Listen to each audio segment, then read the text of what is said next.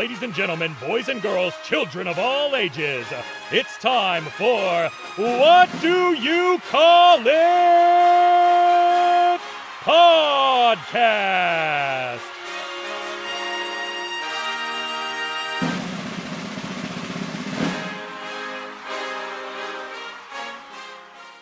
Hello, everyone. Welcome to another episode of What Do You Call It podcast. I'm your host, GB. I'm definitely not re recording this intro. Today's guest is a three time and a current Canadian champion, winner of the 2021 Jericho Award. He's a podcast like myself, a pro wrestler, Black Dynamite, Jeremy Prophet. How you doing today, mate? You all good? I'm doing fantastic, man. It's uh, it's been quite a while since I've had the opportunity to converse with another podcaster and uh, give my views, give people an update as to what Jeremy Prophet has been up to. So it is always a pleasure, and you don't got to worry about uh, getting a few words wrong or a few titles wrong in the intro. Like I said, it's the ending that counts. No one remembers the beginning, so you don't got to be nervous. It's not like you're, uh, you know, Brian Kendrick at a bar mitzvah. So uh, there's no reason to be nervous. I'm keeping that in. Um, we definitely didn't re-record the intro, by the way. Fucking hell! What a way to start this episode. Wow. Uh, thank you for coming on, by the way. Uh, this is obviously we have rescheduled this interview uh, beyond my control. So I thank you for your patience, and obviously I know your time can be precious. So I want to go back to the beginning, and I want to discuss when did you first discover professional wrestling? It was in my early youth. I must have been about four, maybe five years old. Uh, saw it on TV, didn't know what it was, and uh, I saw a match of Bret the Hitman Hart against Blake Beverly. And from that point on, I was hooked. I never missed a week. Still watch wrestling uh, pretty much every day. I try to fit it in as part of my routine to at least watch some wrestling, whether it be you know mainstream wrestling like uh, WWE, AEW, uh, whether it be from Japan, Europe uh, whether it be you know my competition here in Canada. Um, it, it's something that I just love professional wrestling. I, if I could wrestle every day, I would do it because I love the industry. I love the business that much. Uh, I've never taken a day off in my 16 years of doing this. Soon to be 17 this coming July. Uh, never took a day off. Never been injured. Uh, never wanted a day off. Unfortunately, COVID kind of gave us uh, a bit of uh, time off to reflect yeah. and whatnot. But if it were up to me, uh, I'd be doing this thing day in, day out, nonstop. Uh, I just love it. And it's something that from the time I was a child, it's just like, look, this is what I want to do with my life. It, it wasn't, I wasn't going to sit behind a desk. I wasn't going to be no kind of pencil pusher. I want to make my living and make my impact on professional wrestling. And I think I've done a pretty good job. I think that I got a lot to contribute still, and the mm. best is yet to come. No, I respect that, mate. One thing I've got to point out is Bret Hart you know, basically your first exposure into wrestling and you being from Canada, did you find yourself sort of gravitate towards the Canadian wrestlers, not just Bret Hart, the Hart family themselves, Owen Hart, uh, maybe even Edge and Christian? Uh, it's an interesting question because I didn't even realize, like, again, I started watching at four or five years old. You mm-hmm. don't know what a country is. You don't even know what a, what a province is, you know? So I just, I just liked what Bret brought to my TV screen on a week in, week out basis. Um, finding out he was Canadian, that he's from the same country as me, that was pretty cool. And uh, you know, I was a fan of his for his entire run, uh, right through into WCW when his career was unfortunately cut short, uh, well before it should have been. But I really feel like if I didn't see that match, it's like I say in a lot of other podcasts. Look, if the first match I would have watched would have been maybe uh, you know, I don't know, uh, TL Hopper against Bastion Booger. Uh, I don't know if we'd be having this interview here and there'd be a Jeremy Prophet. I probably be uh, be a major league baseball player. I'd be a, I'd be a mixed martial artist. Um, but I saw Bret Hart do his thing, and that made me want to watch every other week. So I definitely think that it's one of those things when you look at the path that you take in life. Uh, this definitely influenced the journey, and that's why I'm here, and that's why we're creating such great content for your listeners. Yeah, man. Shout out to TL Hopper, by the way. No one badmouths the, the new generation in the comments, by the way. I don't care what anyone on, on a footnote, on, on, on, a footnote, I will say, ironically, the first match I ever saw live, so the first event I ever attended was a WWF house show at the Montreal Forum here in Montreal. It would have probably been 1990, I want to say 94, maybe 95. Yeah. Um, and the first ever match I saw live was Bastion Booger against Owen Hart. First match I saw live in person. And did Owen work his magic, by the way? Did he get a good match? Oh, it was amazing. It, was amazing because my young self saw the size of Bastion Booger and the size of Owen, and I'm like, "There's, you know, how's he going to win? This is impossible. This guy could just sit on him and, uh, you know, end his life right here in front of the 20,000 people in the arena." But Owen put on such an amazing match, told such a great story, came away with the win, and I was like, "Wow." So I, I, guess the influence of the Hart brothers and the Hart Foundation and, and the entire family have always kind of been there for me because first match I see on TV was Bret. First match I saw in person was Owen.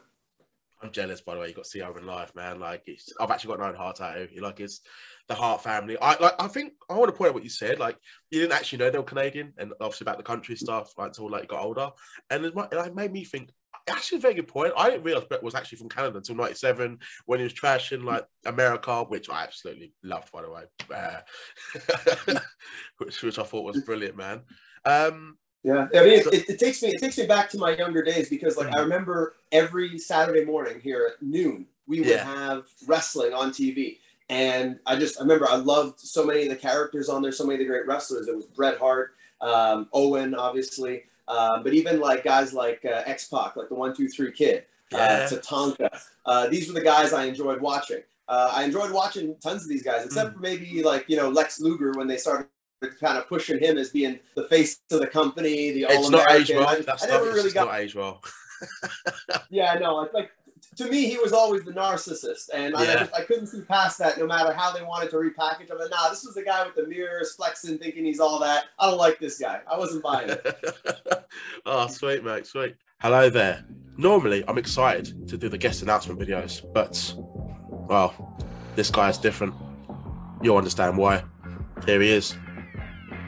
I have no idea what you're talking about, my guy. The thing is, you're talking to the money mogul himself, Cash Money Stash. I am the fastest rising star in British wrestling today. One half of Money Mountain, the fastest rising tag team in British wrestling today. Champ champ settings, baby. I am the money, I am the mogul, I am the A side, and I am the draw. My name is Sash, and Sash is cash. Get excited because this is going to be the most money flowing episode of your podcast that you'll ever get. You heard. You've been a lifelong wrestling fan, seeing Owen Hart wrestle, Bret Hart being your first exposure to wrestling. When was it that you knew in your life that you wanted to become a professional wrestler? Was there well, it would have definitely been, no, it would have definitely been sometime early in high school. I knew I was going to give this a shot, and I knew I'd be pretty damn good at it. Um, it was right when I had graduated. We were having a party, and uh, it was brought to my attention that one of my best friends, his younger brother, had been training at Jacques Rougeau's wrestling school for uh, about a year, maybe a year and a half at that point. And he said Jacques was taking a new set of students, asked me if I'd be interested. Uh, I said, yeah, sure. But just tell me when and I'm there. And he's like, well, if you want, you can come tomorrow. So this was on a Friday and the class was happening on a Saturday. So I was just like, okay, I'm there. I uh, went out that night, bought a pair of elbow pads, knee pads, and bought a pair of wrestling shoes, but not not like boots. They were amateur wrestling shoes, Asics yeah. amateur wrestling shoes red. I still have them. They're probably going to be in a Hall of Fame someday as my first set of wrestling shoes. But um, showed up and I said, okay, I got to study up on this. So I spent the whole night. I don't even think I slept. Um, I studied everything about wrestling, any information that I could find online. Um, I remember stuff from Tough Enough, you know, hold your breath when you take a bump, all these kinds of things. So I'm like, I'm going to go in there ready and I'm going to impress them because I thought like this is my shot. Like if I don't impress them at the school, they're not going to take me.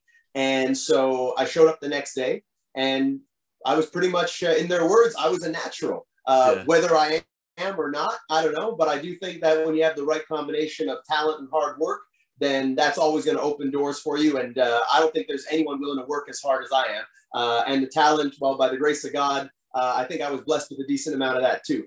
So the rest, as they say, is history. Uh, got to learn from Jacques Rougeau, meet a lot of great people. And the ironic thing in that is that recently I've reconnected with Jacques Oh, and wow. he's been working on this amazing project called Wrestling yeah. Academy or Lutte Academy, as we call it here in Quebec. And it's basically something that has been something I've been passionate about and outspoken about for the past couple of years in saying how Canadians don't get the same opportunities as wrestlers from the United States uh, or even wrestlers from, from the UK. Uh, these are scenes that have a lot of exposure and great talent. I think we have great exceptional talent here in Canada, but we unfortunately don't get the same kind of exposure. So this is a project designed to help Canadian wrestlers get exposure and get an opportunity to be seen by the biggest wrestling school in the world, the Nightmare Factory, and potentially be able to showcase their skills on a big stage, make a living doing this, get the exposure that we've been robbed of for so long. And Jacques's the one spearheading this movement. That's why I've thrown my support behind it. I'm in it and I'm in it to win it. And uh, that, as I like to say, that's the truth. It's funny you mention this, and this is the first time I've ever done this on the show. I have a surprise guest. Someone actually wants to talk to you about this Wrestling Academy. I've never done this before, but I'm going to bring him in, and uh, it's going to shock some of the viewers, and it's even shocked myself that I've been able to pull this off. But uh, I'm going to let him in now, and I think he's got a few things he wants to say to you.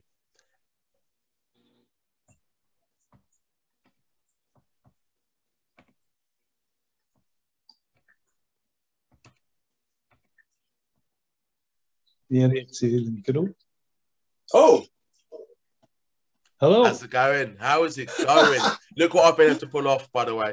It, I, I, I, I don't know how I did it, but even I'm marking out. But this is specifically for you, Jeremy, and to discuss Wrestling Academy. Hello, guys. Hello, Jeremy. hello, Jacques. How are you? I'm, I'm doing fantastic. E- even better now that you're here.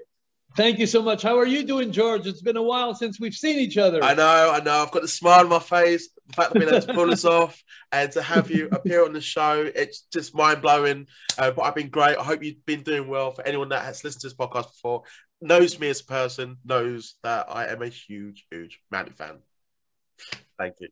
It was really nice meeting you when I did meet you at the convention in London, I believe. That was it. Thank you. You remember it as well. That's awesome. Yeah, for sure. You're a very nice. You're a very good character. You you should be in wrestling. Ah, mate. I ain't got the stamina for that, mate. I'll leave that to Jeremy. hey, Jeremy.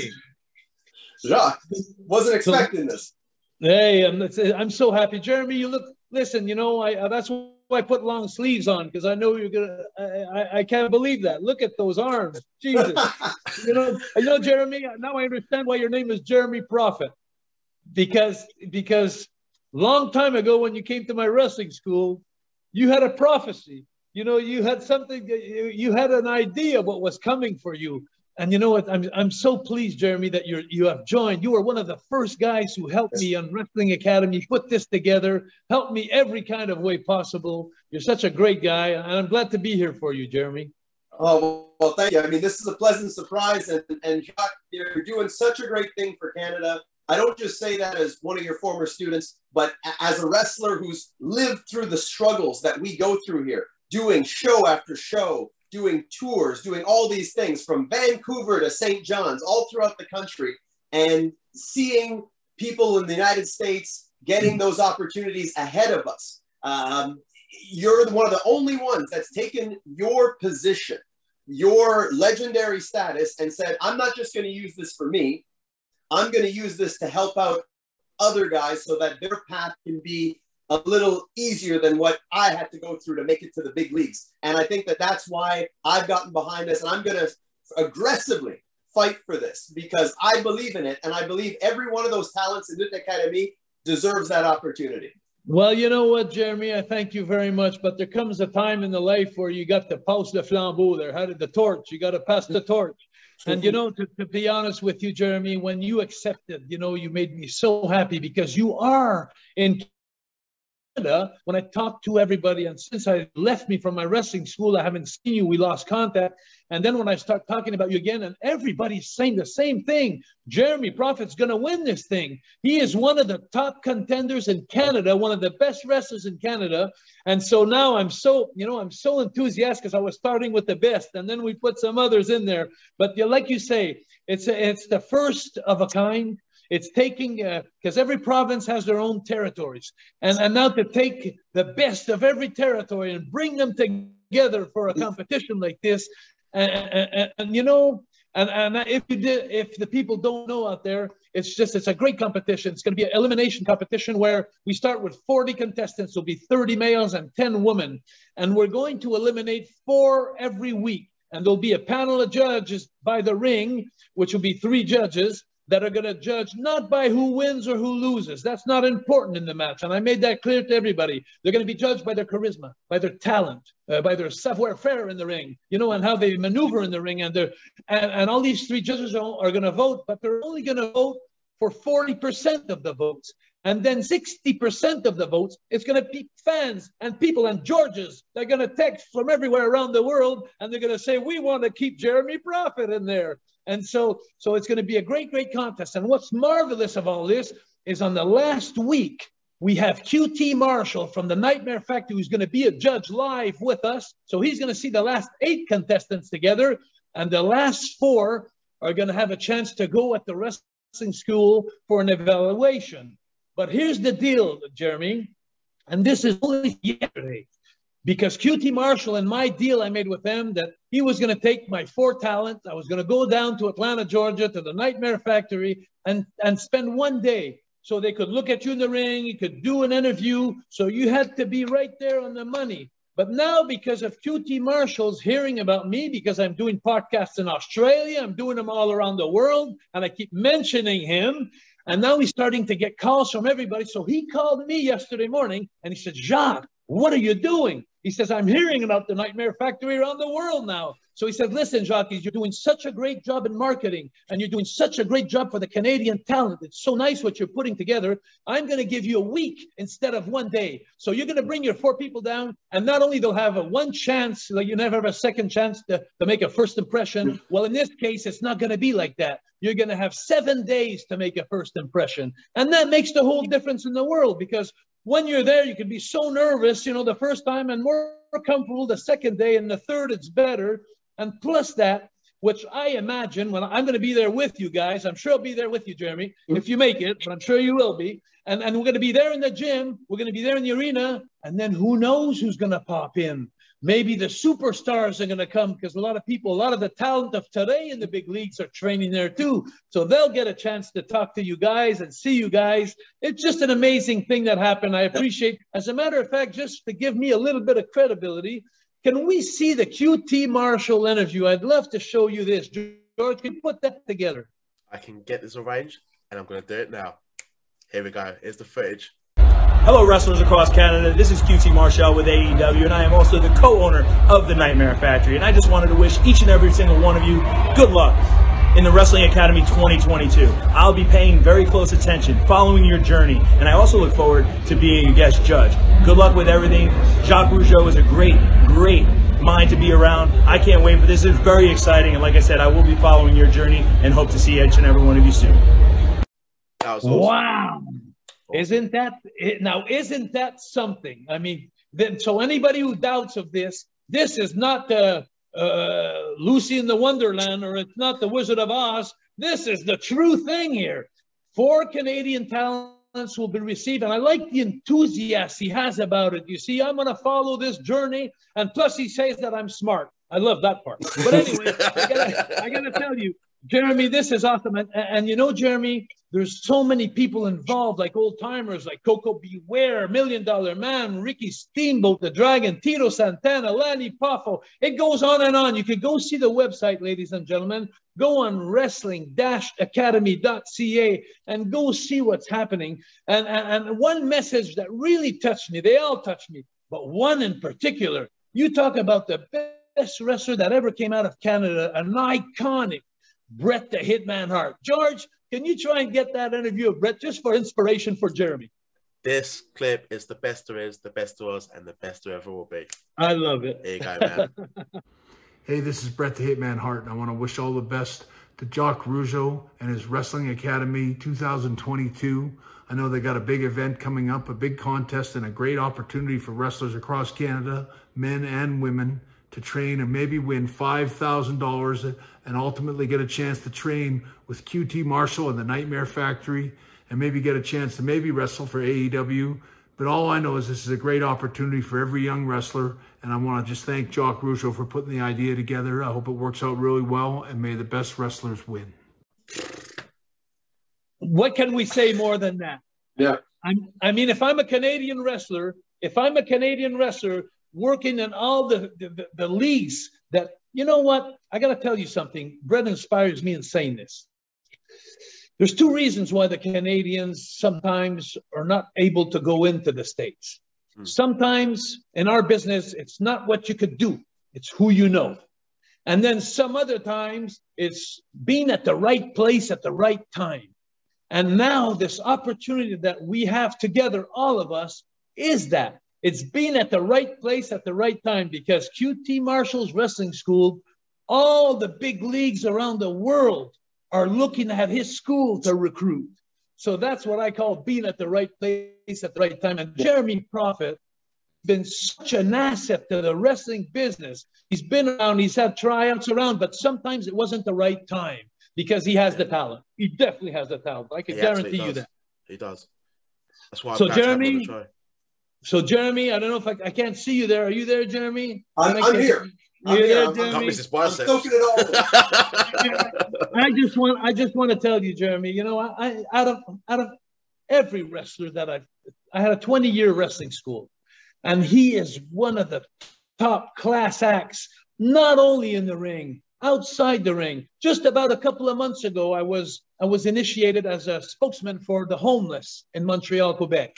They, they took me as a spokesman, and, and, and I asked Jeremy because it's a, it's around his place. He lives not far from there, and he's a king around his place. So I asked Jeremy, Jeremy, would you come spend the day with the homeless? And we're going to take my big mat, and we're going to do some wrestling moves, and we're going to flip them around a little bit, make them live make them have a normal life for one day, you know? And Jeremy was right there on the button. He said, Yes, sir. And he came with uh, Jessica's beautiful uh, lady that wrestles too.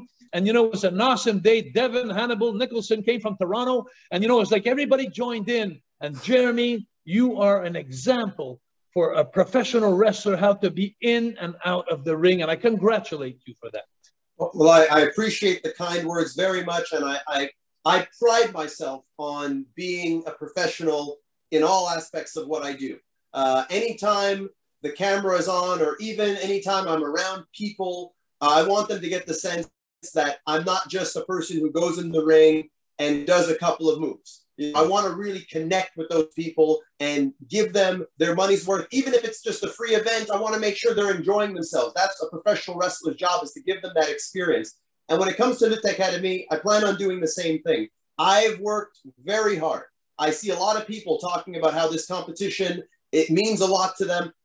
I think it means a lot to a lot of people, but I don't think it means as much to everybody as it does to me because this is the opportunity I've been looking for. I've been fine tuning all my skills, training as though I have the job already, even wow. though I don't have it. So I, I got to say, I, I, pity the other people in this that have to go against me because I'm bringing 110%. I'm bringing my A game. And hey, you know, I, I don't like losing at anything. So I'm very competitive. and I really feel once it's all said and done, I will be one of those winners, whether it's in singles, whether it's in tag team. Um, can't go for the women's one. I think Jessica will probably take that. But singles or tag team, it doesn't make a difference. I will be one of those winners. I will be at QT school. And I think that this is only the beginning, and this is a wonderful chapter in the story of the Jeremy Prophet Jacques Rougeau relationship.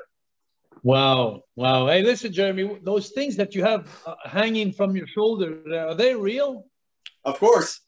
Yeah, can, can, I get a can I get a shot, a bicep shot there? Give me a bicep shot there. Yeah. Give me a bicep. Hey, look, look at this here for an old man there. For an old man there. But you know, Jeremy, I gotta tell you, myself, great. You know? and, and, what, and you know what I like about Jeremy? He's he's natural. Yeah. You know, he's one of the few guys that has worked for like 20 years to build the body. He didn't take two years to build his body, it took 20 years, but he's where he is now. And the funniest thing that I like about Jeremy and that I like about myself it's like if I fall sick or Jeremy hurts himself, breaks a bone in the ring or something like that, and he can't work out for two months, he's barely going to lose any size because he's normal. So it's going to be easy for him to get back his muscle mass because it's normal muscle mass. It's natural muscle mass. And yeah. that's a quality that people don't have in this business. They don't have the, the, the stamina to look 20 years ahead and 15 years ahead and say, I'm going to take the long road, but I'm going to take the sure road. And now you are a perfect athlete. You talk so well, Jeremy, on the microphone. I'm going to tell you what, you are the guy that everybody's got to watch in this competition. I, I definitely think so. And I appreciate you putting the emphasis on natural because that's something I'm very big on. That I've done this the long way, the hard way, but the right way, most importantly. And you're not going to see me like one of those guys on TV that'll look really big and great for maybe a couple of weeks and then suddenly they'll deflate like a balloon.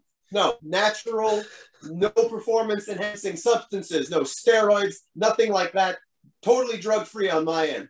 As a matter of fact, I'm wondering how are they going to fit you in your coffin when you die? the, the good news is I plan I'm going to live forever or die trying. I love it, man. I love it.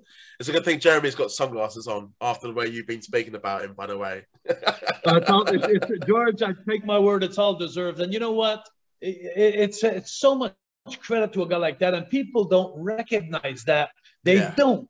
They think that they look at a guy muscle like Jeremy, they all already they have prejudice about it. They, they already have ideas made about the guy. Yeah. You know, they and, and and, and I'm a guy that's 61 years old and I'm still in great shape. You know, I, I went in the ring the other night at the I, uh, uh NEW. Major return, the power driver. Yeah. Yeah, and I did the nip up. You didn't, did you see the nip up that I did? Yeah, that's I, awesome. Earlier, I, I, lay on my back in the ring and I can still do a nip up. I'm 61 years right. old because I never, I never abused my body. Yeah. And, yeah. and but nobody knows, and especially when you're 61 years old, George, you have no idea I spend the gym five days a week and I still train for about 45 minutes, less weight, but I still train. I keep my muscles pumped so they're not shrinking so fast, you know, because when you get old, your muscles shrink, yeah. you know, your muscle mass shrinks. But I, you look at me in a bathing suit and sometimes I'm walking the beach and the girls go, you know, and I'm, and I'm 61 years old, you know, but that comes with a lot of sacrifices because a yeah, lot of yeah. guys a lot of guys they go through a hard time. They how do you say they crush? They they um, disconnect. They, uh, they disconnect. A lot of guys disconnect. They have a nice career, four or five years, and then they have three years where they get out of wrestling, say stop working out, and you can't do that to have a body like Jeremy and a body like mine at 61 years old. It's a constant thing. It's like getting up in the morning, brushing your teeth. And sometimes there's some days, I'm sure, Jeremy, you'll approve, you just don't freaking feel like going to the gym. But you know what? You do like me, you get up and you get in. And when you walk in the gym, the, the pain is less. And when you walk out of the gym, you're so proud of yourself that day you didn't feel like it, you went anyway. And, and so that's what it is. And people mm. don't connect to that in life. They think they look at you, oh, he works out. But they don't know that we have off days and we yeah. have off seasons, but we still keep thriving and doing what we like because our passion is to make it and to be the best. Yep. I mean, the way I look at it, we're, we're, all human beings. And a lot of people, some may like going to the gym, but I mean, it's not the first thought on our mind. We have our whole life to live, but it's an essential part of being, at the very least, an athlete. And I consider myself, some people say, oh, wrestlers, you're just you're showmen, you're not athletes, you're, you're entertainers. yeah. Wrestlers should be athletes. And I treat my body like an athlete. I eat the right things. I go to the gym. Look, we're, we're living in a horrible lockdown right now. We, we've had uh, gyms have been closed here in, in Quebec for uh, almost two months. Two months. But that doesn't yeah. stop me. I'm still working out at home. I'm still working out every day the same way as if I were going to the gym. It's, it's just a detour in the road, but it's not going to stop me who needs to be a professional, who needs to look like a professional. Because if I get the call tomorrow from QT Marshall or from one of the major companies or from Japan or wherever, and they say, "Hey, we need you," it's not as though I'm going to be, "Oh, well, I, can't. I gotta, I gotta get back in shape." I got no. I stay in shape. I stay ready. I stay tan. I stay lean and ready to fight because I know that that call can come at any time. And like with Lutte Academy, you know, the call came, and I'm a guy. You're ready. ready. I'm ready. I'm ready yesterday. And you know what? The funny thing about that is, you know, you can. I have a routine myself. You know, Jeremy, I have a certain machines that I do in the gym to pump my chest and to pump my arms and to pump my legs. But you know what? When the pandemic happened and we couldn't do that anymore, instead of doing 200 reps on the bench, I did 200 push-ups uh, with on my car or somewhere. And then I did some free squats, no weights, just free squats. I was doing 200 squats a day. And then I was pushing down triceps on natural, just making my own weights with natural things around the, my place. And, and, and that's why I was walking around and the people always saying to me, oh, you got a gym at home, man, which I don't. They would say, you got a gym at home. And I'm saying, no, I just got a lot of volonté. How do you say that? Volonté. How do you say You that? got a lot of you got a lot of drive. Yeah, a, a will, a will to, yeah, yeah, yeah. So anyway, listen, guys, the, the most important thing for me right now is, and, and it's so important to make this a success because Rome was not built by one person in one day. So I'm, it takes a lot of people to build this project. And I have great partners like you, Jeremy. So the most important now, George, you tell everybody to go on wrestling-academy.ca, subscribe, and then follow when we start. We should start in approximately in May. And then now that you know that I told you, you could vote for Jeremy Prophet and you could vote for whoever you want to. And you're going to decide out of my thing that we're doing now who's going to be the winner. And so you could participate, get into this, go see the website. You'll see all the talent. They all have videos. And it's amazing just to go look all the talent that we do have in Canada. Awesome, awesome. Thank you for for feeling this uh, for Jeremy. who Deserves the praise. As what a surprise. Um, we'll be in touch, and I've got to get you on for a separate episode. But thank you for your time, Jojo. Honestly, legend to me, a hero, but a mentor to Jeremy. Thank you, thank you. George, George, you're very welcome, and, and, and, you know I've liked you from the first start. I met you in London, and and and I'll be there for you. And if you please promote wrestling-academy.ca, that would be the best I gift will. you could give to me. When it comes to Jeremy Prophet, there's two things you can expect excitement, like you've never seen before, and moments you'll never forget. I am Jeremy Prophet. Spring 2022, Wrestling Academy. I'll see you there. Oh man, so what did you think? Like, you know, did I do well? Come on. Well, it's not every day that I get surprised like that. So uh, yeah, I gotta say that's uh, pretty impressive that you were able to get him on, and uh, I think that the, the listeners, the viewers, uh, were definitely in for a treat there, and uh, it's gonna be Absolutely. a act to truth be told. mate, like I'm, I myself, like I think I was just mesmerised. Like obviously he's, he's his wrestling academy and talking about you and just the man himself. I think it's, I think he is a true wrestling legend, and for him to fully endorse you, and I'm honestly behind this wrestling academy. I cannot wait. I cannot wait. But we're going to resume our talk. We're going to talk about your career as well. Uh, one thing I want to point out, because I know you've had a few tryouts uh, before. Uh, how many tryouts have you actually had with the WWE? You've had quite a few, haven't you?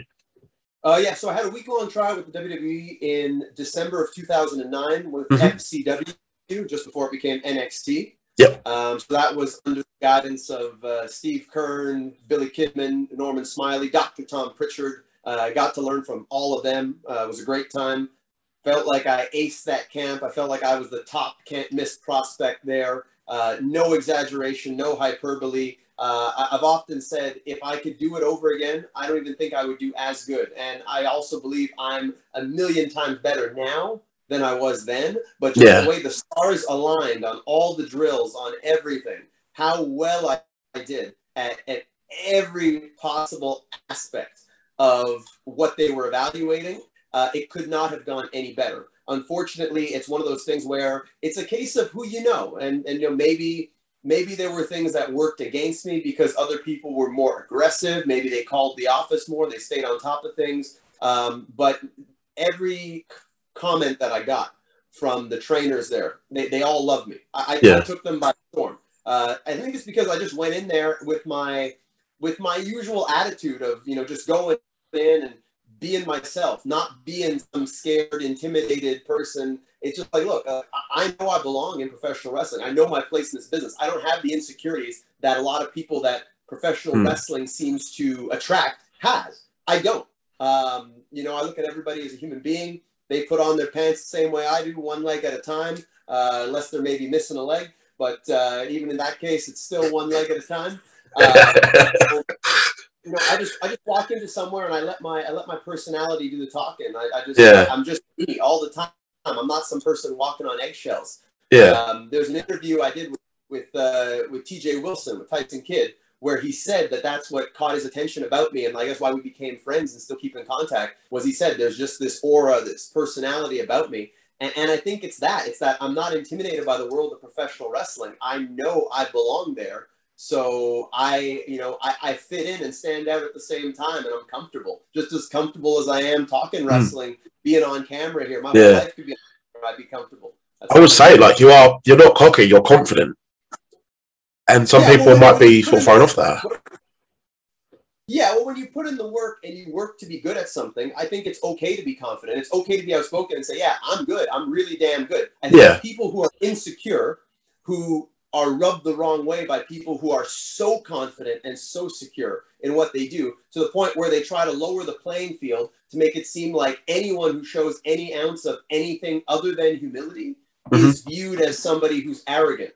But arrogance is false confidence. Arrogance is believing you're really good at something without actually having the talent, the natural talent, or the work ethic to be able to achieve that level. I don't ever claim to be anything that I'm not. I'm not one of these guys who's going to be selling you wolf tickets, who's going to be saying, hey, I'm the greatest at this, I'm the greatest at that, if I'm not.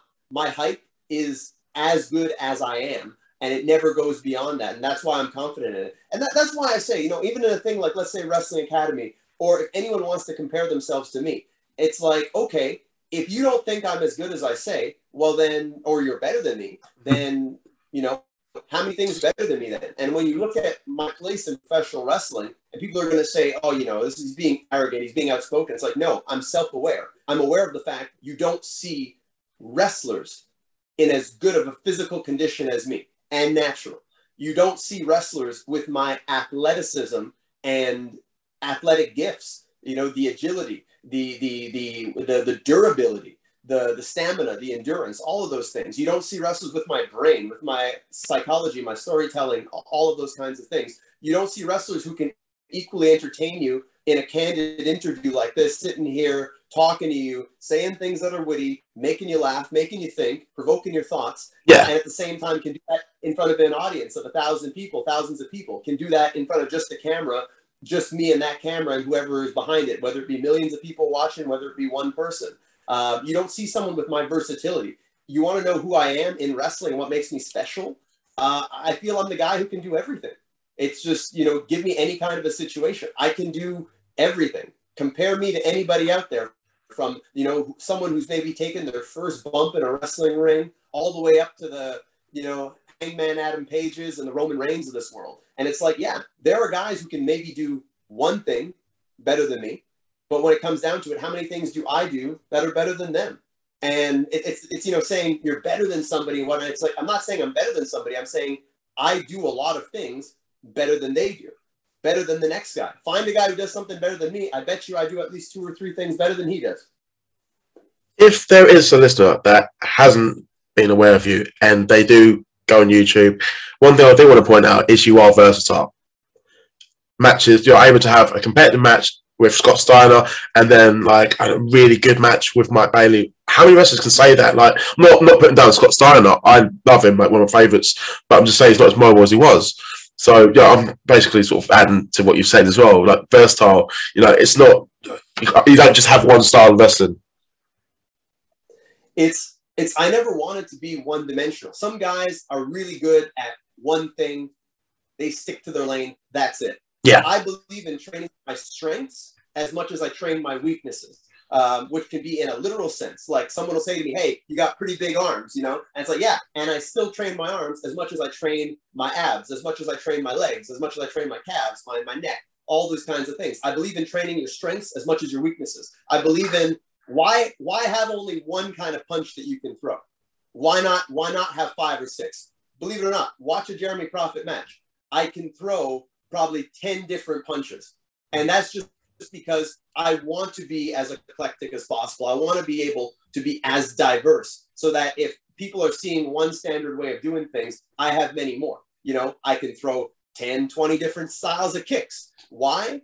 Not because I need to, but because the more you know, the better you are. I think my toolbox is more complete than anybody in professional wrestling because I don't just want to know one way to do things. I don't want to just show, oh, well, that's how he always puts on a headlock. Oh, that's how he always throws a punch, throws a clothesline.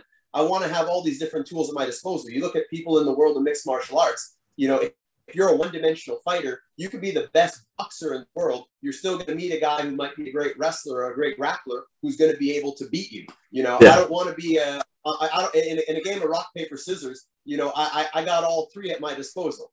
You know, I, I don't just want to be the one who's only one dimensional and only brings one thing. But wrestling these days, especially on the independent scene, you see a lot of guys who are top wrestlers, considered top stars, or popular. They sell a lot of merch on pro wrestling tees or whatever the metric is that you measure success by in this day and age. And they're only good at one thing. They're just a promo. They're just uh, a, a, a- an, an actor. Yeah, like a gimmick or something. Yeah.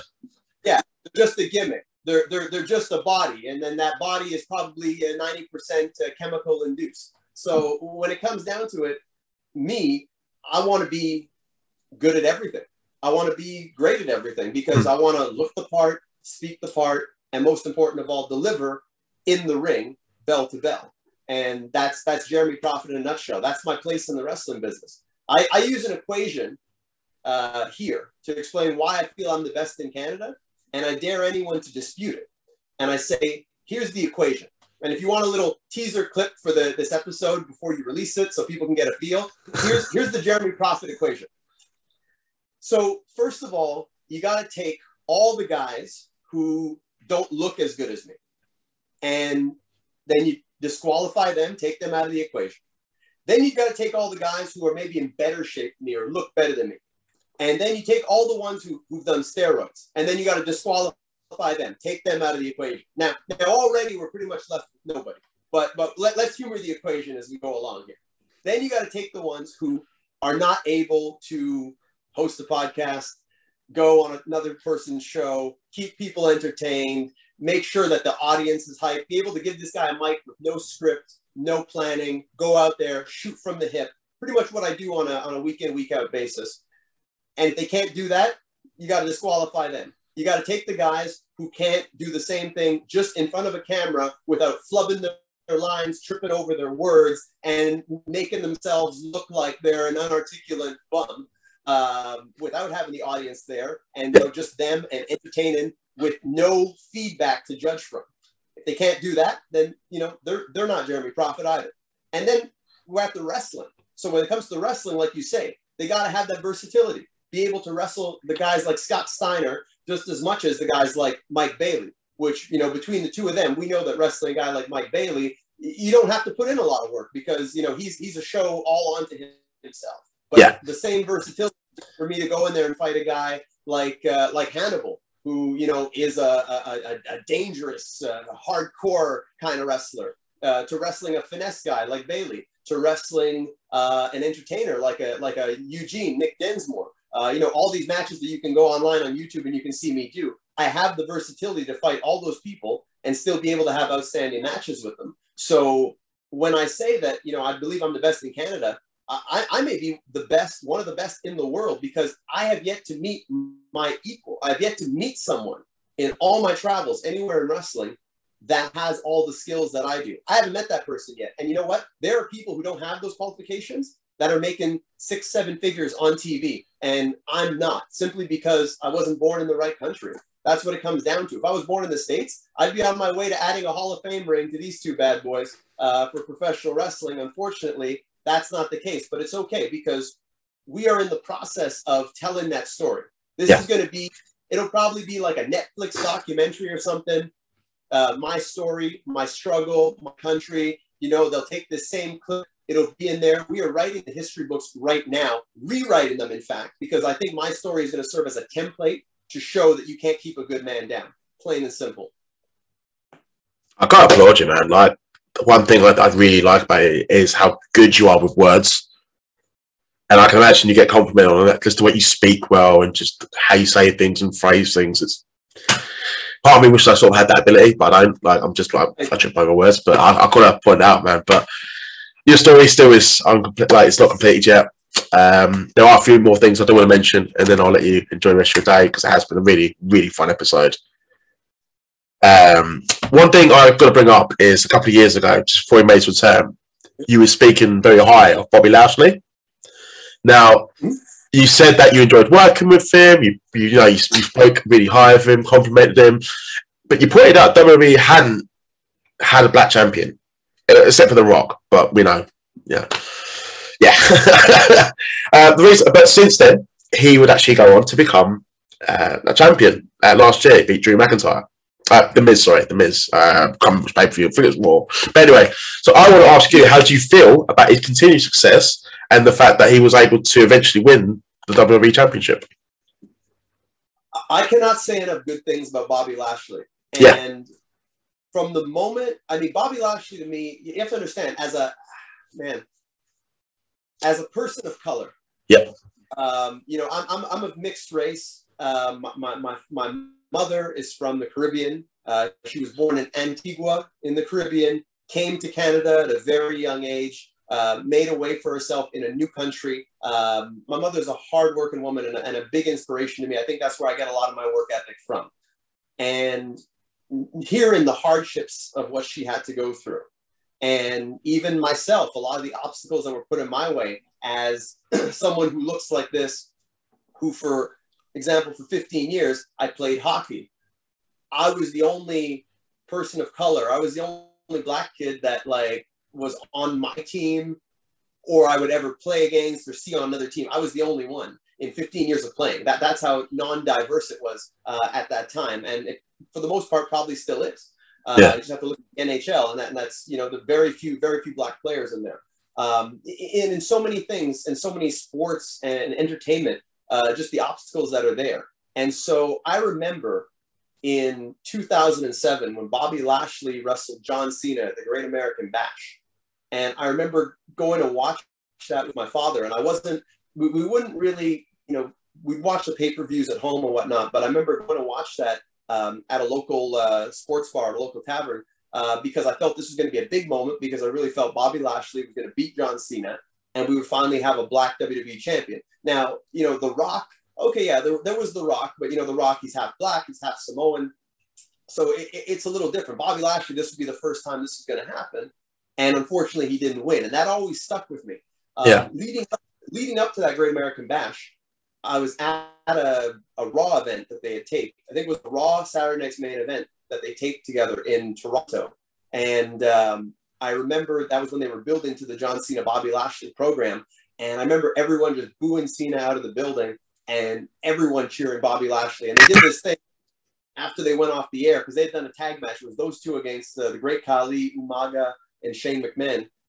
And uh, the heel team ends up winning. And then afterwards, they have a face off between Cena and Lashley. And Lashley speared Cena, and it was one of the biggest reactions I ever heard live. Hmm. That's 2007. They have the match. Unfortunately, Lashley doesn't win, and then he's he's out of the company. And to me, it's just like there was our there was our our hope, our our our great black hope. The closest we'd get to in years. Yes, In that's years. closest, closest anyone got. Like, we knew Shelton Benjamin, like they had the moment, and Shelton Benjamin's fantastic, but I just I don't know what it was. They just didn't want to. I, I, I, never, I personally was it was never really a big fan of, of Shelton Benjamin to the extent that I was a fan of Bobby Lashley. I really Yeah, was yeah. the guy that could do it. Had all, all the tools to do. it. People can talk about mic skills all they want or whatever. The, the man was over. That's the most important thing. The people were cheering for Bobby Lashley, and you can go watch the match. They were more behind Bobby Lashley. It's a really good match, by the way, at the at the bash, like really underrated match. Yeah, I saw on Austin's uh, Austin's podcast on Hmm. the Broken Skull sessions. They talked about it, and I just like it brought back so many memories that match. I really thought Lashley could do it, so that always stuck with me. Fast forward to like 2011, 2011, 2012, and I'm on a, a show with Bobby Lashley for the first time. Not only that, but you know, I'm going to pick him up at the the hotel. And then like we're spending the weekend together and we're on a couple of shows together. I'm driving him around. And, you know, we get to talking. I'm like, here's Bobby Lashley. This guy, you know, he had the opportunity to work a main event, almost beat John Cena for the WWE title. And now he and I are riding together. And then lo and behold, we end up wrestling each other. And that that's a great story in itself because he his neck was kind of hurting him. Um, because he had been Oh, wow. doing yeah, he was doing Yeah. MMA at the same time, and he had hurt his neck in training. So the first day, I think he was in a tag match. It was him and uh, I think it was him and Harry Smith against uh, Carlito and, uh, and and RJ City, who's another wrestler from. Uh, he's doing pretty good for himself, RJ City. Um, With the coffee stuff, yeah. yeah. and so they did a tag match. And then I was staying with all them. We all stayed in the same hotel that night. And the next day he was like, Yeah, my neck's a little sore. And he's like, I think I'm gonna he's like, I'd really like to work with you. This is just after me and him getting to know each other, talking, just talking like two friends. And I remember he went to the promoter and they had him scheduled to work with Harry Smith. And he said, Is there any way I could work with Jeremy? Hmm. And they're like, Well, maybe figure something out. And like, and he saw my work and he was a big fan of it. Like he saw me wrestle. I wrestled Johnny Devine uh, on that first show. He was in uh, TNA for a while. Johnny Devine. He was with I remember him. Oh, Team Canada. Brilliant. Yeah. and so he saw me work with Johnny Devine, and he was a, a big fan of my work. He's like, "Man, you have good intensity. You're vicious in there." And he's like, "It's strange because I look at you, and you kind of look like a pretty boy. Like, you know, you come out with the with the coat, with the glasses, and everything, but like, but you're vicious." In, in his words, he's like, "You're like a you're like a vicious, mean piece of shit in there. You're like." that was his word. He's like, "You're like you're like you're a mean piece of shit when you're you're, you're beating on deal." And he's like, I'd love to work with you. We could, do such a good match. And so he goes to the promoter and he's like, I seen Jeremy work. You know, I'd like to work with him. This is the next day. And they're like, well, we have you set up to work this match with Harry Smith. And he's like, yeah, but we could do something. Maybe have Jeremy run in. Him and RJ could run in. And uh, it could turn into like a tag match or something. And they're like, well, uh, we'll think, think about it. And, uh, and he's like, let me put it to you like this. My neck is hurting. I don't really feel like wrestling. Either maybe I'm going to sit this one out. so he really went to that. And I've told the story. I don't know if I ever told this part, but like I remember we're putting the match together. Yeah. Now it's Harry Smith against me and RJ City. And putting the match together, they're scheduled to go over. And I remember him going to Harry and being like, Harry, we gotta we gotta change this up, man. How about how about instead of us hitting our finishers on them and winning, we go for the finishers, they sneak out and just roll us up one, two, three. You know, let's put them over, man. Let's just like let's put over Jeremy and RJ. We should we should do it. Let's just do it. Even if they tell us not to do it, let, let's just do it. It's good. The promoter is like, I fucking love this story, man. You would like. Uh, oh, man. I mean, and it's amazing because we get in there and I'm just thinking like, okay, you know, I know what he does. I know his big moves. He's gonna want to hit me with a dominator. Yeah, yeah, yeah. I'm like, uh, so what do you want? Do you want to give me this move? Do you want to give me that move? And I'm I'm excited to take his moves. And he's like, nah, man, let's do your stuff. Let's do let's do some of your stuff. You know, hit me with this. Hit me. I'm like, so I'm just like, wow, this guy who was on top of the world, who was like was given the keys to the city against John Cena, is here talking about how is he going to make me look good. He wants to make me look good in there. So that, that's been my relationship with Bobby Lashley. This is a guy who is just a good dude. What a great man, honestly. And you see it. You see it in his work. He wants to make his opponents look good. In Yeah. Every match. You know, if it's in his control. And Bobby Lashley, okay, now he's the almighty. Now, now he's being Brock Lesnar and all these guys. But it's like, you know, think of when he first came back. He was doing competitive matches with guys like like Finn Balor. And Sami Zayn, yeah, just like, come on. Like, and I like, I like them too as talent, but no. Like it's, it, it, I mean, Bobby Lashley, like he's, he's a monster. He could destroy these guys in Yeah. real life. I, But I- I- literally like 15 in 2 in Bellator or something like that. Yeah, like he would, you know, to me, he'd eat Brock Lesnar alive in a in an octagon. If they were to have an MMA fight, Brock, Brock goes out in the first round. I don't care what anybody Mm. says. I don't care what, what, what Brock himself may think. They had that fight. Bobby Lashley is getting the TKO on Brock one round, one round if that fight happens. But this is a guy who's so giving that he knows that he could destroy these guys Yeah. and wants to go in there and wants to make them look good, even if it doesn't make sense. Even if what he wants to go in there and have a good match, make his opponents look good, and, and that's why he's he's the best, man. Bobby Lashley's the best. Oh man, much appreciation for the story and Bobby Lashley just being a great person. That's made me smile as well. I like Lashley. I was very, very happy when he finally won the WWE Championship. I thought it was never happening. I thought it was going to never happen, but um, I think because you spoke positive of him, and I wanted to like bring it back because that was a couple of years ago you spoke about him. So, and to hear you still speak positive about him makes me happy as well, man. Um, you have full sort of some of the biggest names in wrestling. I'm not going to list. I'm not going to list them all but there is one that has stood out to me, and I spoke to you privately about him as well. Uh, Speedball, Mike Bailey. Uh, I saw him live in the UK uh, good couple of years ago against Will Ospreay, my first introduction to him. I was blown away, instant fan. Now, you two had a match a couple months ago, and you said it was a special match. And I didn't know it was special at time. But I just thought it was a very, very good match, like excellent match. uh, I want you to tell the listeners um, how is he as an opponent and how is he outside of the ring. Well, I've known Mike Bailey for 16 years. Uh, we go way, way back. We almost debuted on the same event. I think he debuted maybe a couple of shows after me, three or four for the same company here in Quebec, in uh, Valleyfield, Quebec, for a company called uh, the MWF. And we've known each other a long time. We've traveled together. I've seen him through ups and downs. We've had very different careers because he's taken some time off. He's had some time away from wrestling. He's had some time where he's had to deal with uh, people who weren't, you know, booking him, um, dealing with some soul searching, all that kind of stuff. And he's always been someone that I've looked at and I said, this guy is a phenomenal talent. Yeah. He's a, a, a generational talent. And what people don't realize is you watch a Speedball Mike Bailey match, you'll see great action, but there's so much great intelligence and smarts and understanding of emotion and storytelling that Mm. goes into it. It's not just moves for the sake of moves. What he does is meaningful. It's it's really art. And it might be a thing where maybe now people won't see it as much, but I think that once his career is done, people are going to look back on his body of work and be like, he was so ahead of his time, uh, even for a time period where wrestling was becoming more advanced and more sophisticated. People have no idea of, of how smart he is as a performer and a good good person outside of the ring, uh, fun person to be around. One of my favorite opponents because uh, even though you don't see it, and he passes himself off as a very humble, benevolent, easygoing kind of guy, he's a competitor. He's a competitor. He's like me. He likes to win. He's competitive.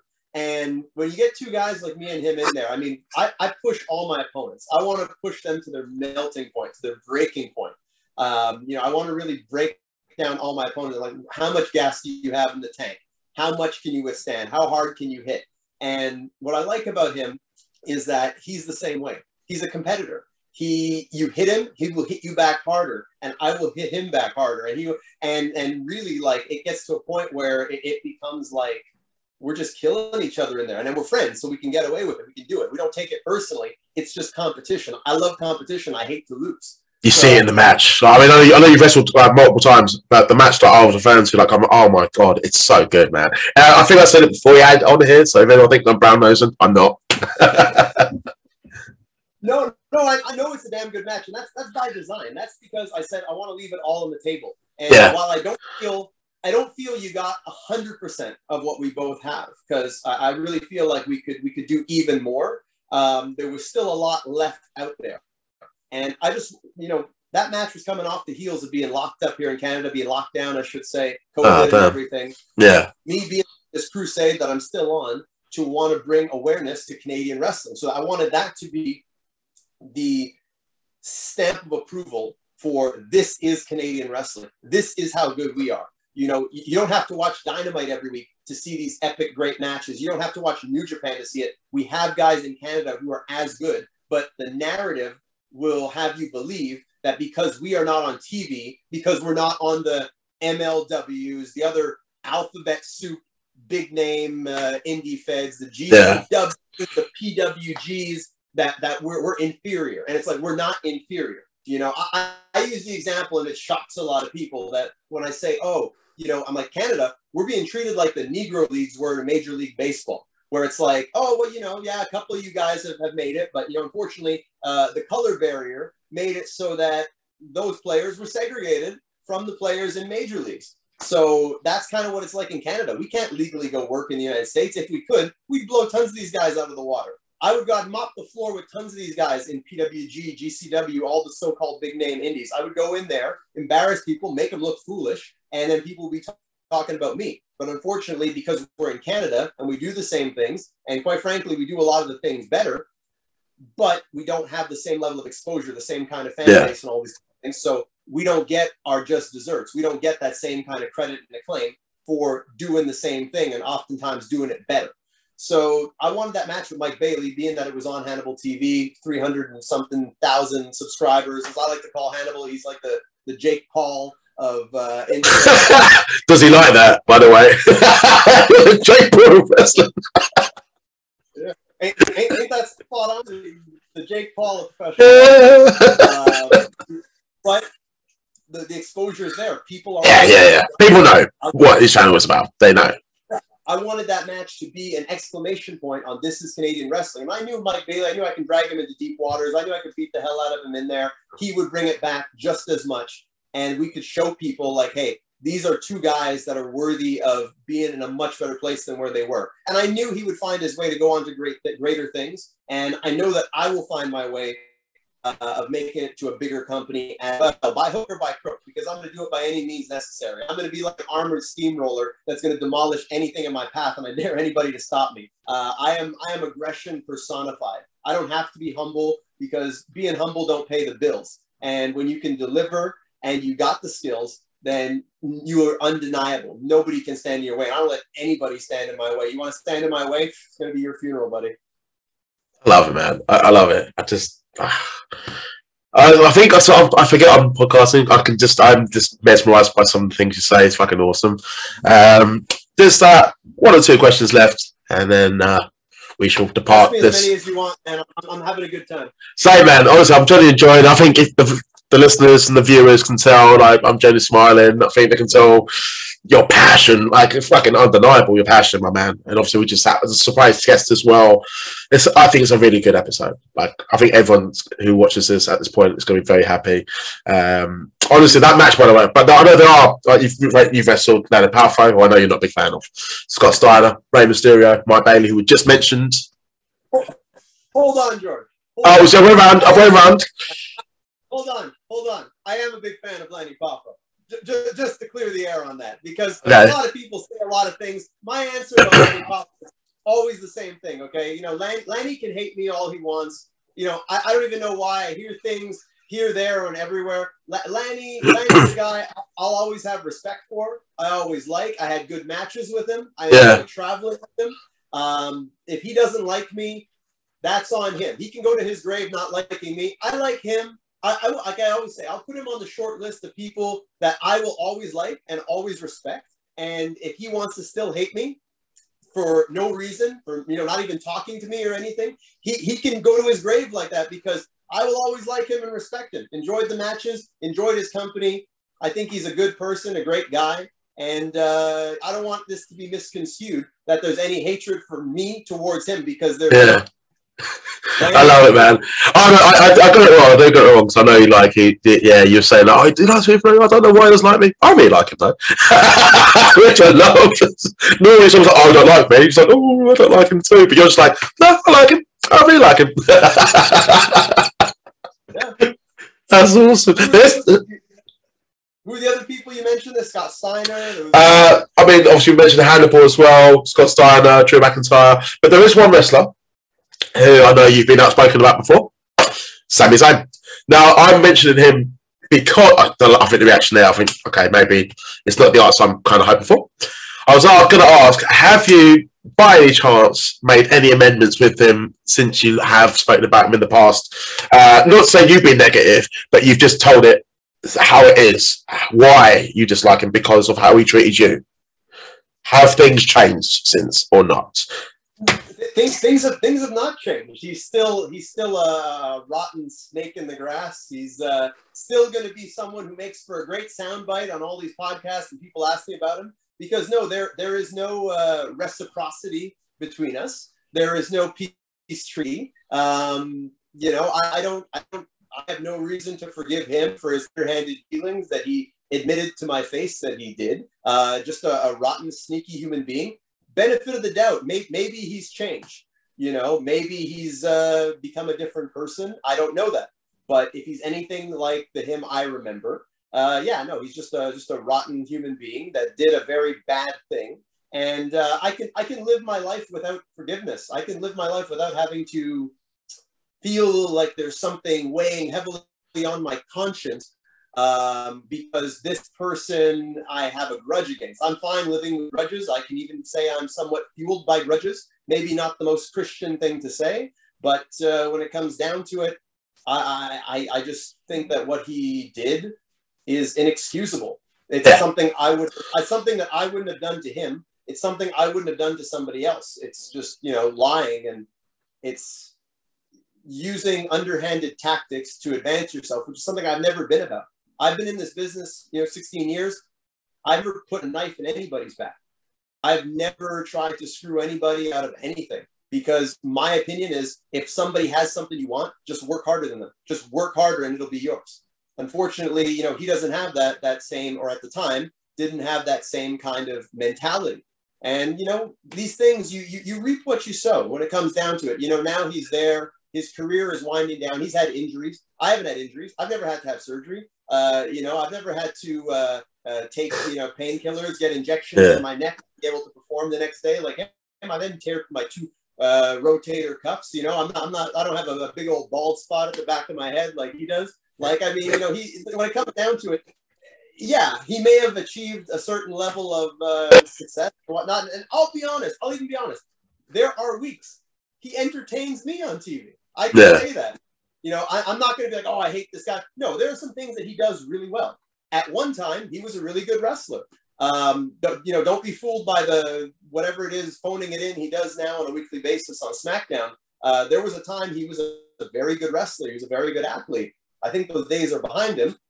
But when it comes down to it, um, I wouldn't I wouldn't trade my life for his life. Not in a million years. Fair enough, man. That wasn't for the soundbite, by the way. It's just I, I feel like there'll be some in the comments. Why didn't you ask me about it? I thought maybe by some small chance that you may have made amendments, but your reaction said it all, and you've explained uh, it why. I don't, care to make amend- amendments with him. I mean, look, if there was any this guy that we were at a, I don't even remember the last time I saw him. Uh, and I don't know if we'll ever cross paths. You know, he'd rather go live in the United States and uh, contribute money to their, uh, contribute taxes to their economy uh, while bashing the country at the same time and, you know, making his anti-U.S., anti-Israeli comments, all these kinds of things. So, um, you know, let, let him continue to live his miserable life in his way. Like I said, he entertains me sometimes when he's on my screen. But when it comes down to it, I, I would have no interest in associating or befriending any kind of a human being that has those kind of you know hateful beliefs. That's fair, man. That's fair. I understand why you you know it's not cool to sort of stab someone in the back like that. But um, I've got one question to ask. I think just because it's just popped to my mind, and because we had uh, Show on to talk about the Wrestling Academy, you've talked about how you've got into the business yourself. If you can give one advice to a listener out there that wants to get into wrestling, what advice would you give? So I was asked this question, uh, similar question to this, when I did uh, training sessions with uh, Shane Hawk, who uh, was one of the trainers for the IWS dojo here in Montreal. Um, and it was specifically for young wrestlers in Canada uh, wanting to get into wrestling. And my advice to them was uh, get an American citizenship as quickly as possible because that would be the easiest way to get to wrestle on that scene legally and be able to get attention on yourself. But for any wrestler anywhere in the world, maybe even watching in the UK, which uh, I do hope to be able to go and perform for you guys one of these days. Hey, you know what, mate? Come over. We'll have a beer. Well, obviously, I don't think that'd be in your diet, but we'll have a smoothie. good. I, I, actually don't drink. I've never, I've never drank alcohol. I've, uh, I'm, I'm totally straight edge, just without the um, the attitude. You know, I'm not, I'm not, I'm not a fan of the, the, the, music per se, but like the whole idea of no, no, no alcohol, no drugs. That's that's kind of always been a me thing. Yeah. Uh, just by. But you're not going to get a tattoo on your hand and tell everyone about it every five minutes. yeah, we can, we, yeah, no, there ain't going to be no X's on my hands, but. Uh, we can definitely share that smoothie. I was going to say shout out to uh, World Pro Wrestling. Uh, they got the, an event coming up in uh, Cheltenham. If if, uh, if I got that. Oh, right. Scorpio Sky, yeah, not Scorpio, Too Cold Scorpio. Someone you teamed with, by the way. Uh, this I know, I've just, I know, just uh, what, just no, because I have to ask him. He's a legend. You've teamed with him. How was he? Amazing, amazing. He's like my, my wrestling father. He's uh, he used to live just down the street. Sick. Yeah. He, he, here in Montreal, he was here for a while, and uh, he lived just down the street from me. He was a mentor. He was like a father to me, Cold Scorpio. Uh, I often say a lot of what I do as, as Jeremy Prophet, a lot of that was inspired by Cold Scorpio, you know, from doing moonsaults, 450s, all the, he was the first guy I saw do that kind of stuff. So yeah, big inspiration to get to learn from him, to get to team with him, to get to consider him a friend. Like man, what more could you ask for as a as a young uh, you know wrestler coming up in this business who wants to you know be able to achieve anywhere close to the level of success that You said about Mike Bailey being sort of ahead of his time. Hit Too Cold Scorpio. I mean, Flash Fungus. One, I, I, mm. I know it's been like nearly thirty years, but like it still bugs me what they did to him. But he got paid, Oh, yeah. so with, with, with, with, without a doubt, he was ahead of his time and still going today. And you know that that's Yeah. what's amazing. I want to be. I want to be that same thing. I want to be able to be his age. You know, pushing sixty, and still able to do this, still in shape, still able to go with all the, the great young talent out there. It's, Mm. it's inspiring seeing guys like him and, and PCO, Pierre Carl Ouellet, uh, still be able to do at their age. yeah. It's amazing. And um, yeah, it, it, getting back to the initial point. I mean, Oh, sorry, the uh, advice from Wrestling. That was it. no, it's all, it's all good. It's all good. I want to give that shout out to, to World Pro Wrestling, who are eventually going to bring me in one of these days, uh, so I can head up to the UK. Uh, you know, I, I'd go in there, I'd challenge Scorpio for his title. I'd go in, I'd fight Scorpio, I'd fight Jody Fleisch, I'd fight Tajiri. You know, I, I, I, man, I'd take no prisoners in there. I would beat the brakes off of all these guys, any single one of them. Put any one of these uh, these these international talents in front of me, and I will show you that the real international talent to keep your eye on is Jeremy Prophet. But um, again, backtracking. Advice for the uh, the young talents out there. I would say the same thing I always say, which is train your strengths and your weaknesses. Don't get comfortable. Don't get complacent. Don't go out and do the same match every night. Don't you know? Just be content of the fact that you can do these couple of maneuvers that'll make the audience react a certain way that you want. Don't be comfortable just doing one type of promo. Uh, work on your body. Work on your appearance. That's your calling card. That's what you're selling. If you look like the person in the audience, you might as well be in the audience. You know, they have to look at you with awe. You got to be able to walk down the street or walk through an airport and people turn heads and they look at you. Sharpen all your tools. Why? What do you have to lose by working on all these things? Don't neglect any aspect of professional wrestling. Don't neglect the old guys who might be, you know, washed up has-beens past their prime. They probably still have knowledge that they can pass on to you. Uh, I'm the I'm the first guy who will say I can watch all kinds of wrestling and I can see great things, even if those great things are what not to do.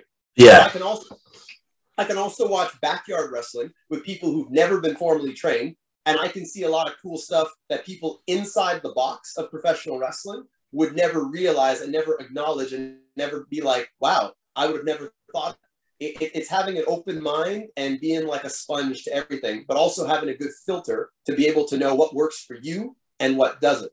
But Yeah. always sharpen your tools, gathering the most knowledge, man, I feel like I've never changed since the first day I stepped into wrestling school. I just want to learn everything I can and apply it.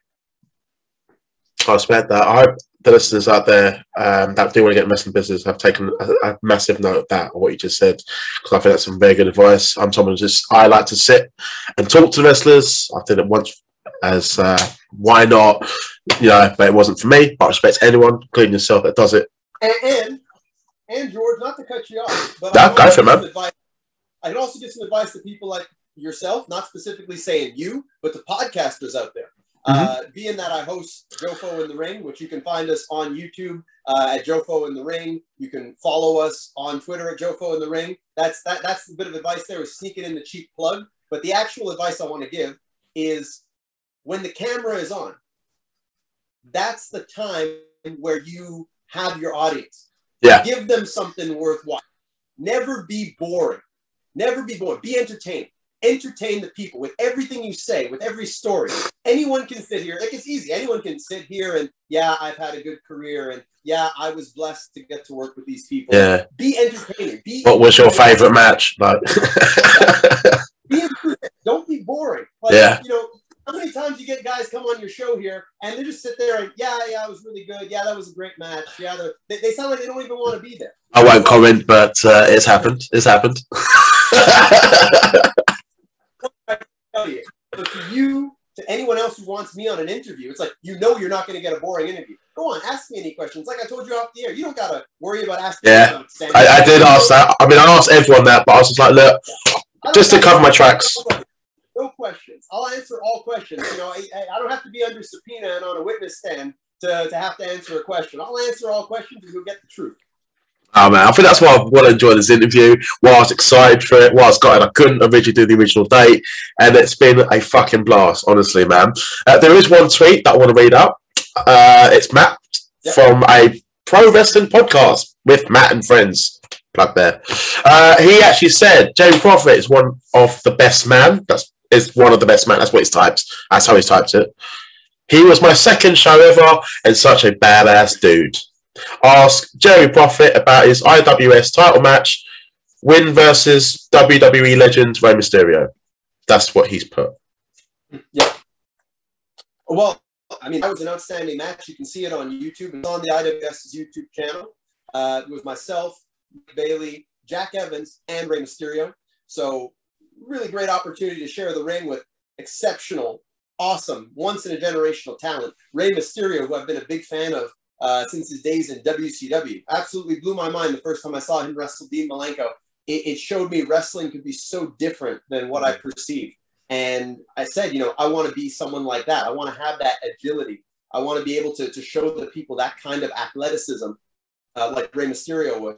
And I don't tell this often, but the first time I did SmackDown, I actually did a match on SmackDown back in 2010. I wrestled uh, Kurt Hawkins and Lance Archer in a, a squash match on SmackDown. And yeah, trust me, it wasn't me squashing them, although it should. uh, I, I remember that Rey was one of the most supportive people. Rey was one of the few people who was like, I'm going to watch that match. And he had his own match later on in that show. Uh, and he's like, I'm going to watch that match. I'll see how you do. Rey was just so supportive. Uh, last guy to leave the locker room, Le- legitimately. Everyone left. Rey was the last guy to leave that night. Took time to talk to me. And then lo and behold, years later, not even that many years later, uh, six years later, uh, he and I are wrestling in this title match at IWS with Mike Bailey and Jack Evans. Uh, got to work with him in the ring. You guys can see the footage there on YouTube. And uh, yeah, Rey put me over huge. And who knows, you know, maybe one day Rey and I will do battle again. But definitely someone I have a, a ton of respect for and uh, someone who is a true legend, easily a Hall of Famer.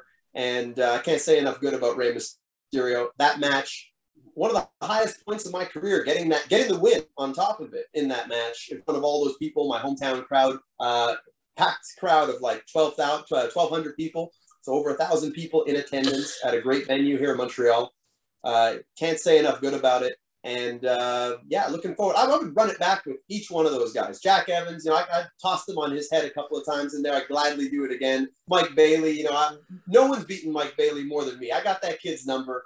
And uh, it's almost to a point where I feel he might be ducking me these days because he knows what's in store for him. He knows what happens when we get in there. uh, and I think that that's a little little too much smoke for him to handle. I think he'd rather go fight those soft wrestlers in Impact who aren't going to uh, put as much of a, a toll on his uh, already you know fleeting career or what's left of it.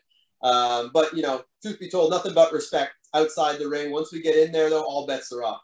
And uh, yeah, you know, if Rey doesn't decide to hang up the boots and mask in the next couple of years, who knows what could happen? Who knows? My stock is on the rise, and uh, it wouldn't surprise me if we cross paths once again. So uh, yeah, great match, great memories, and uh, would love to run back with each one of those guys. So man, honestly, um, I think I think there's a part two in the making. To be honest, mate, I think I really do. Um, I, I, think there's still some bits and bobs I, I can talk about. I mean, like, like Koko B. Ware. Or, yeah. Have, you need to put that story on Botchamania, by the way. That story of you and Koko B. Ware. Matthew will love it. Please reach out to him, like he will, because you've got the footage as well. It's, it's fucking great. Um, it's, it's on YouTube, way, if anyone doesn't know what I'm talking about. But it's it's, it's you know, really you know, good. I gotta, I got to say about I got to say about Koko B. Ware. I mean, yeah, we've been talking about it a little bit, and uh, you have you have given me the idea to maybe send that out to Matthew. Uh, since I am a big fan of Botchamania, I've only been in it twice. Uh, never at, Have you done the intro yet? You need to do an intro. not- no, I'm not. Uh, I'm not. I'm not well known enough to do an intro yet, but I would gladly. do Mate, honestly, there's people like that I've seen. Like, trust me, just do an intro, send the footage, you will be fine. Trust me. Correct me if I'm wrong, but isn't Matthew? He's from your neck of the woods, is he not? Uh, he is. Uh, He's, he's from England, but he's from Newcastle, so that's about uh, about five hours away. Okay, Okay. So yeah, good to know. Good, Thought I'd share that. Yeah, no, I've only appeared twice, and it was I was not doing the botch. Uh, but I, I do botch. It has happened. Um, Yeah. You know, it's one of those rare occurrences, like a um like a you know like a lunar eclipse or like. Uh, uh, it, it has happened uh, on occasion. Most of my botches are usually at home, not not in the ring in front of fans. But uh, w- when it comes down to it, uh, I was in it twice, and uh, I will consider that story. But for Koko B. Ware, I mean, look, I, I feel like maybe I might have been a little harsh on him because he, you know he's been through a lot, and he's someone who, like, the more I talk to people, older generations, they love Koko B. Ware. Yeah. They, I, I think that I was maybe a little harsh on him in, in that story that I tell, and I, I do have a bit of uh, a, bit of remorse about you know how I may have gone a little overboard. You know, I, I, I've learned to you know put myself in other people's shoes, and who knows, maybe he had a long day, maybe he had a long flight, whatever it might have been, but but. Uh, it's one of those things that I look back on and I'm like, ah, you know, it could be where I'm, I'm willing to give him a pass. You know, I think he was just. Have you seen the footage of him, by the way, when he fucks up that jobber? My God, I, I, I- it's before WF, and he just goes in the ring. Apparently, the, the, the guy says something racist backstage. I don't know. I'm not the rest of the business, but oh my God, I was like Koko. Is he, I won't fuck with Koko. If anyone, there's, there's two things now. You got on YouTube now. Uh, you got YouTube, Jamie Prophet, Koko B. Ware. Uh, it's quite, it's really fun. To be honest, it's definitely worth it. Uh, when you see the footage, and Koko B. Ware snaps at jobber. I can't remember the actual word, and I, I'll look up later on. But definitely worth checking out. Um, actually, well, here's one thing. Actually, I have another tweet as well. Uh, that is part of that tweet as well because you actually mentioned Jack Evans, so you really spoke, spoke about him. We spoke about Mike Bailey, Rene Dupree. That's part of the tweet. Uh, you wrestled him uh, for your Canadian title. How was he in the ring and outside the ring? Well, actually, I have an upcoming match with Rene Dupree. That's Oh, okay. Great North Wrestling. So I'm just looking at the question. Uh, thoughts on wrestling? Oh, okay. So I didn't say. I have wrestled. I have wrestled Rene before. I wrestled. I wrestled Rene um, in Maine. Uh, we had a one-on-one. First time we ever wrestled was in Maine, Yeah. and that was that was also where we first met. We, we didn't wrestle the first show that we were on, but on a subsequent show we had a one-on-one. And then I went to tour because he was very impressed with me on that show, and he was looking for wrestlers in Canada, and he decided to book me on his father's tour, which was all throughout the Maritimes. So the Maritime provinces, Prince Edward Island, uh, Nova Scotia, New Brunswick. We did a 30 day tour, 30 shows in 30 days, Sunday to Sunday, no days off. I. I was I was working double duty on those shows. I was working as Jeremy Prophet and I was working as Spider Man. So I did 60. Okay. In fact, I did more than 60 because, and, and Yeah. if you- I did more than 60 because some nights I would do the opener as Jeremy Prophet and I would wrestle a great wrestler from out west here in Canada, Bobby Sharp. And then I would wrestle as uh, Spider Man. And then I would come back for the main event either as Spider Man with the faces or as Jeremy Prophet on the heel side, uh, with Rene leading a team on uh, face side. So we got to work almost every night, Rene and I. We go in there, we change it up a little bit, do some Yeah. spots. Uh, whether it was, you know, hundreds of people, whether it was 20, 30 people in the audience. Rene, the one thing I love about him was he would always say, guys, go out there and you give 100%. Nobody, nobody drags ass on this show. He's like, if I'm going out there and I'm diving off the top rope and I'm taking crazy bumps and doing all these things, I expect it from everybody else. The man would lead by example. And he's like, he would tell me, man, we want the 450 every night. We want the moonsault every night. And I was just, and it's just like, I was just like, yeah, yeah, I got it. Because if this guy's going out there and he's killing himself to be able to hopefully get more people the next time we come back to that town in attendance, then I got to do it too. So that's what was great about working with Rene, Rene, the promoter and the boss, um, and also getting to work with him in the ring. Because Rene is another one. He he brings it. You know, Rene is he's a tough, tough man. He hits Yeah. hard and he brings it. And and he's a professional. I mean, you look at him, the man's in shape. Uh, you watch him work. He knows how to work and really how to how to work, not just how to go in there and do a couple spots here and there. No, he he knows how to tell a story and how to work. And uh, I think Rene is another great Canadian talent that probably didn't get as much as he deserved because uh, he's a guy who could easily be a top wrestler in any of the top promotions in the world right now. And I feel very fortunate to get a chance to share the ring with him. But uh, don't mistake my my kindness for weakness. You know, I- I'm going to be looking to put as much of a beating on him as he does on, on me.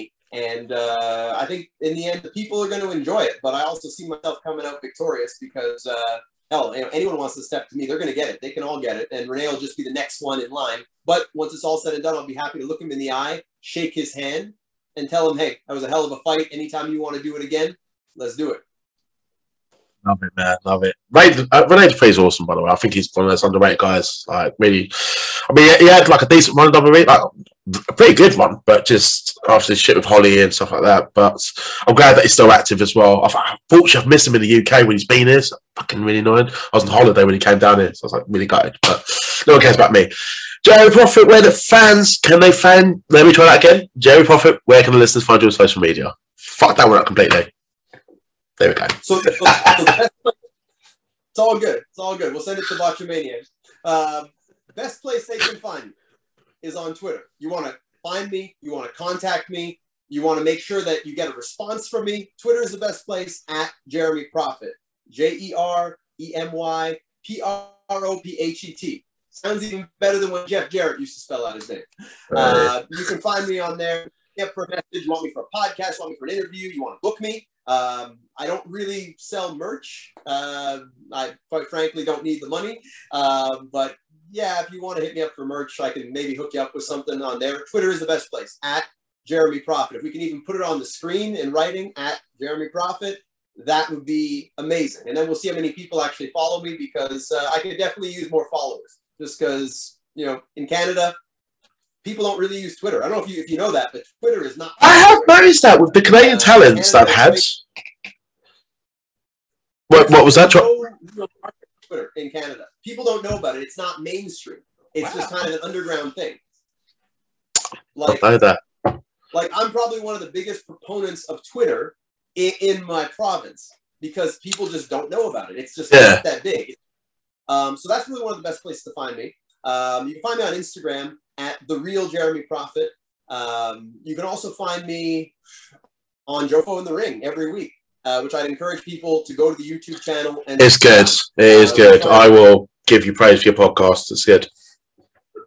Yeah, we Big want to fan. give people a mix of everything. We got up and coming independent superstars. We got Yeah. ex WWE superstars. We got people from you know all the main companies, Ring of Honor, MLW, uh, people from overseas even. So we also want to make sure the shows are entertaining. So even if it's not an episode that you might you might not care about the guest or the subject, you're going to be entertained. I think Kyle, my my co-host, is hilarious. I Hmm. think the energy that Frank brings to the show is absolutely contagious. And I think that I'm kind of the glue that holds everything together. I'm unpredictable. So you never know what you're going to hear, what I'm going to say. Uh, yeah, I think we just have the perfect mix of something for everybody. And that's why the show delivers. So if you like what you see, take the time to subscribe. Every little bit helps. If you're not subscribed to this show, then what the hell is wrong with you? Because George here is putting out one hell of a product and has had a ton of great episodes, ton of great guests. I'm fortunate to be amongst the alumni that have appeared on here. And so Yeah, man. if you're not already subscribed to this,